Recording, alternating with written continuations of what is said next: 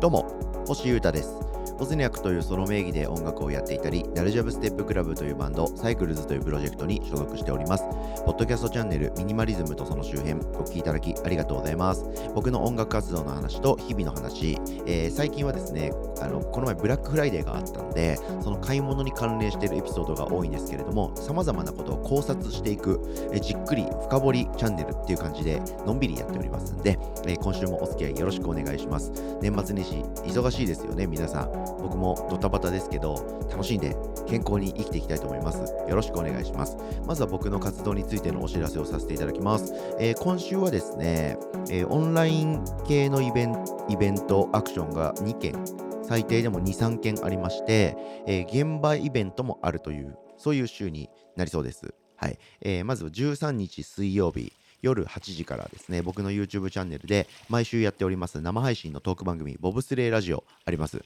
えー、これはですね、えー、来月、1月13日に僕のソロのウォズニャックでライブがあるんですけれども、それにのイベントに呼んでくれた主催者を呼ぼうということで、そのイベントの話いっぱいしようかなというふうに思っておりまして、それが何を隠そう、アフリカエモというバンドのギタリストの今中哲郎さんです。哲さんですね。ダルジャブのクルーでも一緒に動いてるんですけれども、テツさんが、えー、ライブハウスで制作やってまして、そこに呼んでくれたっていう形で、なので、テツさんとボブスリーラジオいっぱいやろうかなというふうに思っております。そして、その翌日、異例の事態です。えー、2日連続ボブスレラジオやるという 初の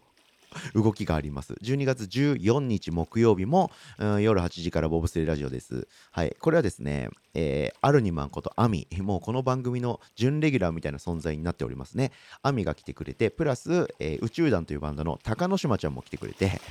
年末っぽいですね。クロストーク。3人、その3人で喋るの初めてじゃないかな。やろうと思っておりますので、ワイワイやりますので、ぜひ皆さん、水木の夜はリアタイでボブスレラジオと覚えてください。はい。そして金曜日もですね、多分何らかの配信活動を夜やる予定でおりますので、金曜も夜開けといてください。からの土曜日、16日のお昼はですね、え、荻窪のトップビートクラブというライブハウスで、えー、お昼から朝昼でですね、トークイベントに出させていただきます。おしゅしっていう、おしゅしだよっていうキャラクターとかアニメーション作っているクリエイターのやばいちゃんの主催イベント、肉眼にトークで呼んでいただきました。これはもうご来場だけのチケットは完売しちゃってるんですけれども、えー、お寿司の、お寿司のですね、お寿司ピープルってやつの限定ソフビと一緒に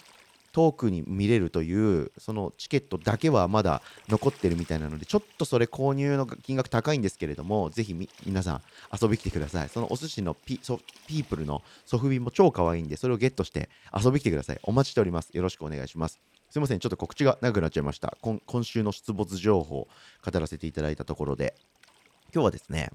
え、前回のブラックフライデーで、え、買ったものの中でですね、えー、あった、えラーニングタイマーですね。その話をしようかなと思っております。はい。えー、時計と、えー、カウントダウンタイマー、カウントアップのストップウォッチとアラーム、この4つの機能がついている専門機材を買ったという話ですね。時間を、時間関係の機材を買ったという話です。はい。ですが、あの、そういう時間計るとかは別にしないと。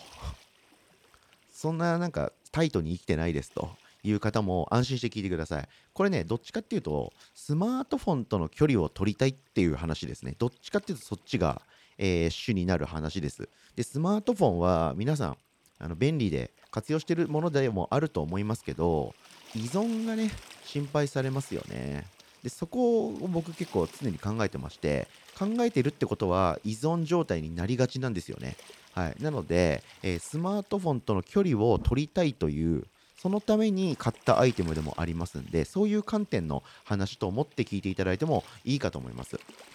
はい、がですが、まあ、メインとしては、これクリエイターとかビジネスパーソン、学生さん、まあ、ってことはほとんどの全人類になっちゃうんですけど、仕事とか勉強とか制作するときにですね、時間気にすると調子いいっていう、最近の僕の研究 結果が出てるんですね。この当番組的考察結果が出ましたんで、それをもっとスムーズにできる専門機器を買おうかなと思いまして、えー、購入したっていう感じですね。はい。えー、どんなものを買ったかっていうと、ドリテックというメーカーのですね、なんかね、かわいいね、タイマーを見つけたんですよなんか昔のパソコンみたいな形をしてる手のひらサイズのですねちょいレトロっちゃレトロだしおしゃれっちゃおしゃれみたいな絶妙な色のですねタイマーが売ってましてそれを購入しました。2000円ぐらいだったんで、まあ、割と安く買えたし小さいしこれぐらいだったらちょっと気軽に導入してみてもいいかなと思いまして購入してみました。可愛いんですよこれが。うん。でできることはさっき言った通りで、えー、時計を表示しておく画面もしくは、えー、カウントダウンアップということでタイマーを表示しておく画面とこの2画面を左のボタンで切り替えるっていう感じなんですね。で時計の方にしておくとアラームが発動しましてまあこれもオンオフできるんですけど目覚まし時計としても使えると、はい、でかつ面白い機能としまして音だけではなく光でそのタイマーの時間が鳴ったよ来たよみたいなそういうのを知らせてくれるっていうオプション機能もついてます。で、時間が来た時にピピピピピピっていう風に音が鳴るっていうタイプが通常のタイマーですけど、光で知らせる場合はですね、なんか青からスタートして終わったら赤く光るっていう。なので、まあ、そんな集中を乱されたくないとか、カフェみたいなそういう人がいる空間でこれを使いたいっていうニーズにも応えているというナイスタイマーですね。そしてデザインがなんとも可愛らしい感じ、感じという、はい、こういうのいろんな決め手がありまして、僕はそのタイマーを購入しました。ブラックフライデーなのでね、なんか散財のこう勢いが増してるタイミングで買ったということです。はい。でですね、あの、スマートフォンで大体のそういう機能ってありますよね。なんか時計みたいなボタンのアプリを押すと今の時間が出たり、世界時計が出たり、カウントダウン、カウントアップができたりとか、アラームを仕掛けたりできますよね。それ僕持ってるんですよ。っていうかスマートフォン持ってるんで、なんならメインで使ってる iPhone と、えー、メインで使ってないけど、前使ってていろいろ使ってる Android という風に2台スマートフォン持ってるんですけど、で、その2個にも、両方ともにその時計の機能ってついてるんですけど、それとは別で、こういう風に、それだけの物質、それだけをやる物質っていうのを別で買うことにしました。うん。で、現状の僕のそのスマホ状態といたしましては、えー、Android のちょっと前まで使ってたスマホをですね、時計としてデスク上に置いてます。で、結構大きい画面で時間だけがストイックに映されるっていうアプリが Android であってですね、それがすごく調子いいので、えー、それを卓上のデスクのやや右の角度のところに常に見えるように置いてます。でそれはパソコンから給電しまして常に充電してあってスリープにすることもないっていう感じですね。なんで時計が卓上にスマホとが時計として置いてあるっていう状態です。でそれはそのまんま置いときたいんでそれと別でですねちょっと前まで iPhone を使ってですねタイマーをよく活用してたんですね。ちょっと前にこのポッドキャストエピソードでも喋ったんですけど時間を計ってえー、時間を制限して仕事とか制作をするとすごくはかどるって話をしました。なので iPhone を結構活用して手元に置いてですね何をやるにもこれ30分ぐらいで終わるかな。よしじゃあ20分でタイマー測ってみようとかちょっとせかす感じで自分を焚きつけてやってたんですけどやっぱりね iPhone をてかメインスマホですね、えー、メインスマホを何かのそういう別の用途に使おうとしてもですねちょっと LINE 寄り道したりとか SNS のアプリを寄り道しちゃったりしてですね。時間計って効率的に仕事とか制作やりたいのにスマホに触ること自体がかなりいろんなこう罠につながっているっていうかそういう状態でですね結局なんかスマホでタイマーで測って運用するっていうのがうまくいきませんでした。